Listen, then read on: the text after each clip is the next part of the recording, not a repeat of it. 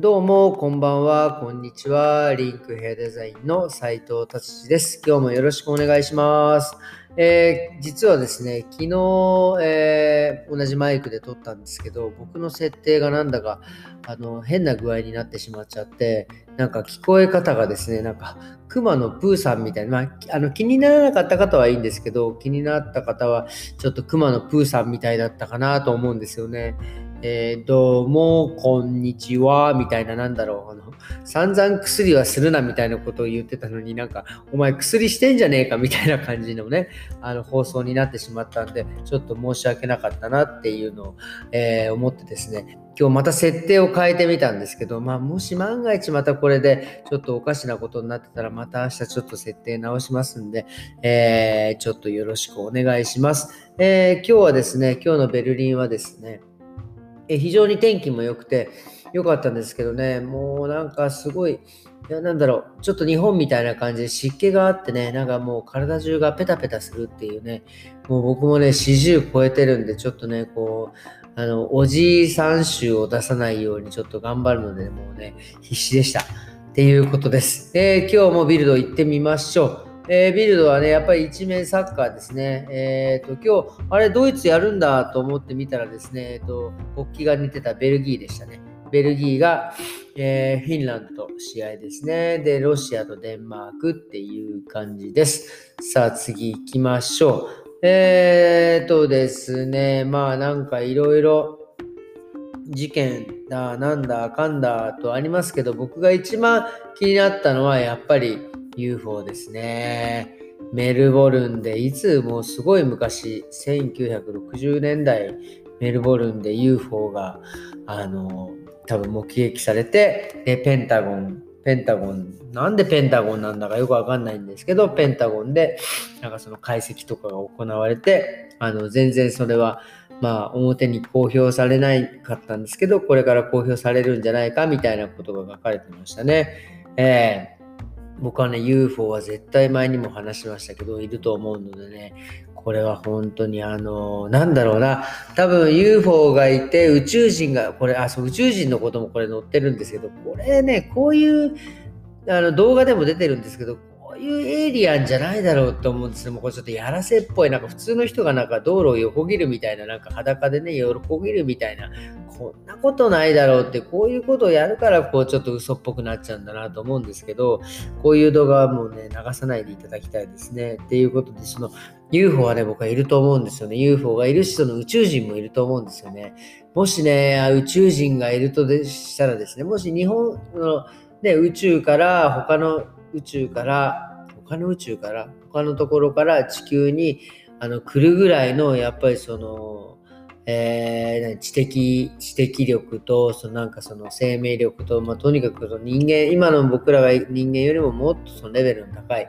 その宇宙人が来ると思うんですよ。だからそういう宇宙人は多分もうね、僕の中イメージはもうな超ちっちゃいですよね。多分にミリぐらいな感じの、なんか飲んで飲んで食べれちゃうぐらいな、飲んでも気づかないぐらいの小ささで、でそれでこうなんか来てるんじゃないかなっていう、なんかすごいイメージですね。で多分食べ物なんかはもう食べなくても空気と、まあ、水なんかなくても空気があればもう永遠に生きてられるみたいなね、なんかそんなイメージの宇宙人が僕は絶対いるんじゃないかと、えー、思っております。なのでね、今でもその月刊ムーンをねあの愛読書として読んどるんですけど、まあそれはまあ置いときましょう。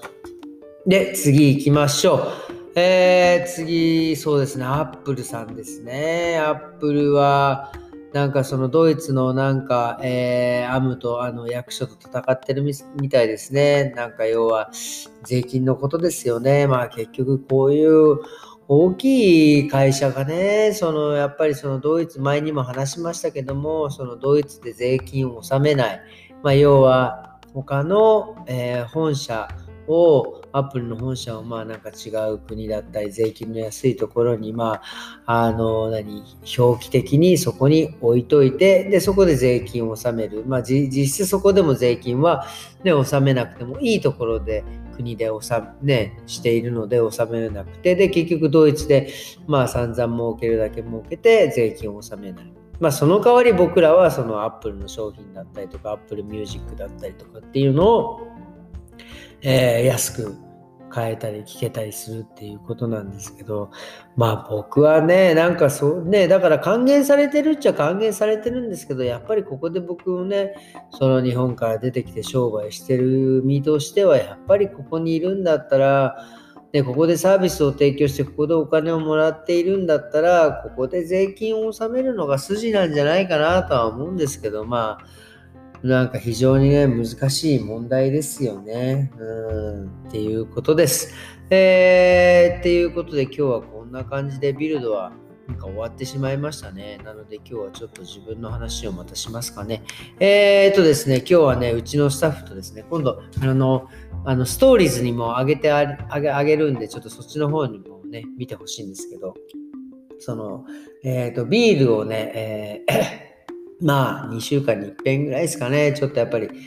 もうここんとこ暑いので、ね、仕事終わった後はちょっと一本バーってガーッと飲んでお疲れみたいな感じでやってるんですけど、そのビールをですね買いに行って、であの何ですかね、やっぱりもう何ですか、あのいつも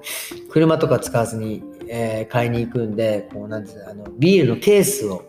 えー、持ってくるんですけど、もうそれがね、もう暑くて重くて大変なんで、今日はですね、あの何でしたっけ、あのローラースルーごじゅうごみたいな。ローラースルーごじゅうごっても言わないの、なんかその電動の、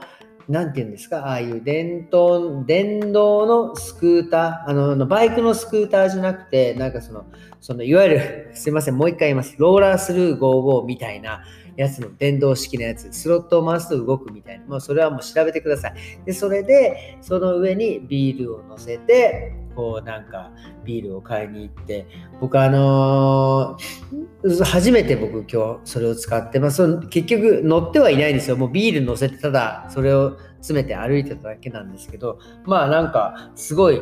あの楽でしたね、うん、こう新しいそのローラースルーごじゅうごじゃなくて、あれの使い方をちょっとあのベルリンに提示したいななんて 思, 思いました。でやっぱり何ですかね、今度そういう風になってくると、やっぱりそれも買いに行くのも面倒くさくなって、で今度はもうなんかサブスクじゃないけど、えー、なんていうんですか、定期的にじゃないけど、その持ってきてくれる業者に頼んでいちケースだけでもね持ってきてもらって、でその飲んだケースは返すっていう風にな、ね、やっぱりそういう風にあの人間ってなってくんですよね。そので結局その何が言いたいかっていうと、不便なものを便利にするためにそのサービスって生まれてるんだなっていうのを改めて思いまして、やっぱりふうね、そうやってもうビールを買いに行って持ってきて、で飲んだらまた持ってって、やっぱり不便じゃないですか、正直。でもだからので、それを代わりにやってくれる人がいて、でそれがすごく安くて、じゃあそれそういうサービスを使う。でまあ結局そういう風にして新しいサービスがどんどん生まれてくるんですよね。でそれをいつも僕自分の仕事でいつも置き換えるんですけども、結局そのうちらの仕事で言ったら、その例えばお客様が家にいて、でまあお店に来なくても、まあ出張で来てくれる人を呼んでカットするっていうのは、まあね、そまあ行かなくてもいいし便利だなとは思うんですけど、まあもちろんその便利さといったら便利だけど、あの何ですかね、これはちょっとあの僕が思うことなんですけども、僕もやっぱりあの仕事でね出張カットとかあのしたこともあるんですけどもですね、それだとやっぱり自分の技術が僕は ひゃくパーセント 出し切れないんですよね。そのなのでやっぱり言ってもお店に来てもらってお店でカットする方が僕の力は僕は ひゃくパーセント 発揮できるという、なのでやっぱりその不便から生まれるサービスっていうのも大事なんだけど、不便から生まれたサービスでも ひゃくパーセント サービスを出し切れなかったら、それはサービスではないということに僕は思うので、で僕はやっぱりお店に来ていただいて、僕がいるとその自分のなんだカットするスペース、まあまあ、かっこよく言えばステージみたいなところで仕事すると ひゃくパーセント その仕事を全うできるというか、ね、力を出せるので、僕はあのそっちの方には向いてなかったのかなと思います。であとはまあこれも付加価値の点で思うんですけど、やっぱりそのまあ、ここに来る、まあまあね、まあ、いっぷんやにふんで来れる人はそのままいないです。やっぱりね、じゅっぷんからさんじゅっぷん、長い人でいちじかんぐらいかけて、もっと長い人もいるわけですよね。そういうふうに長く時間をかけてここにいらっしゃるっていう来るのも楽しみというか、それこそ予約を取ってからあと何日あと何日って思うのもなんかその付加価値としてね楽しいんじゃないかなと思って、だからそうやってなんかそう来るのが楽しみだなって思われるような仕事をこれからもあの追求していきたいなといういい話で終わりたいと思います。えー、それではですね、えー、一回僕もこれを聞いてみてあの設定をねどうするかまた、えー、こうご期待ということで、それでは、えー、今日もお疲れ様でした。また明日さようなら。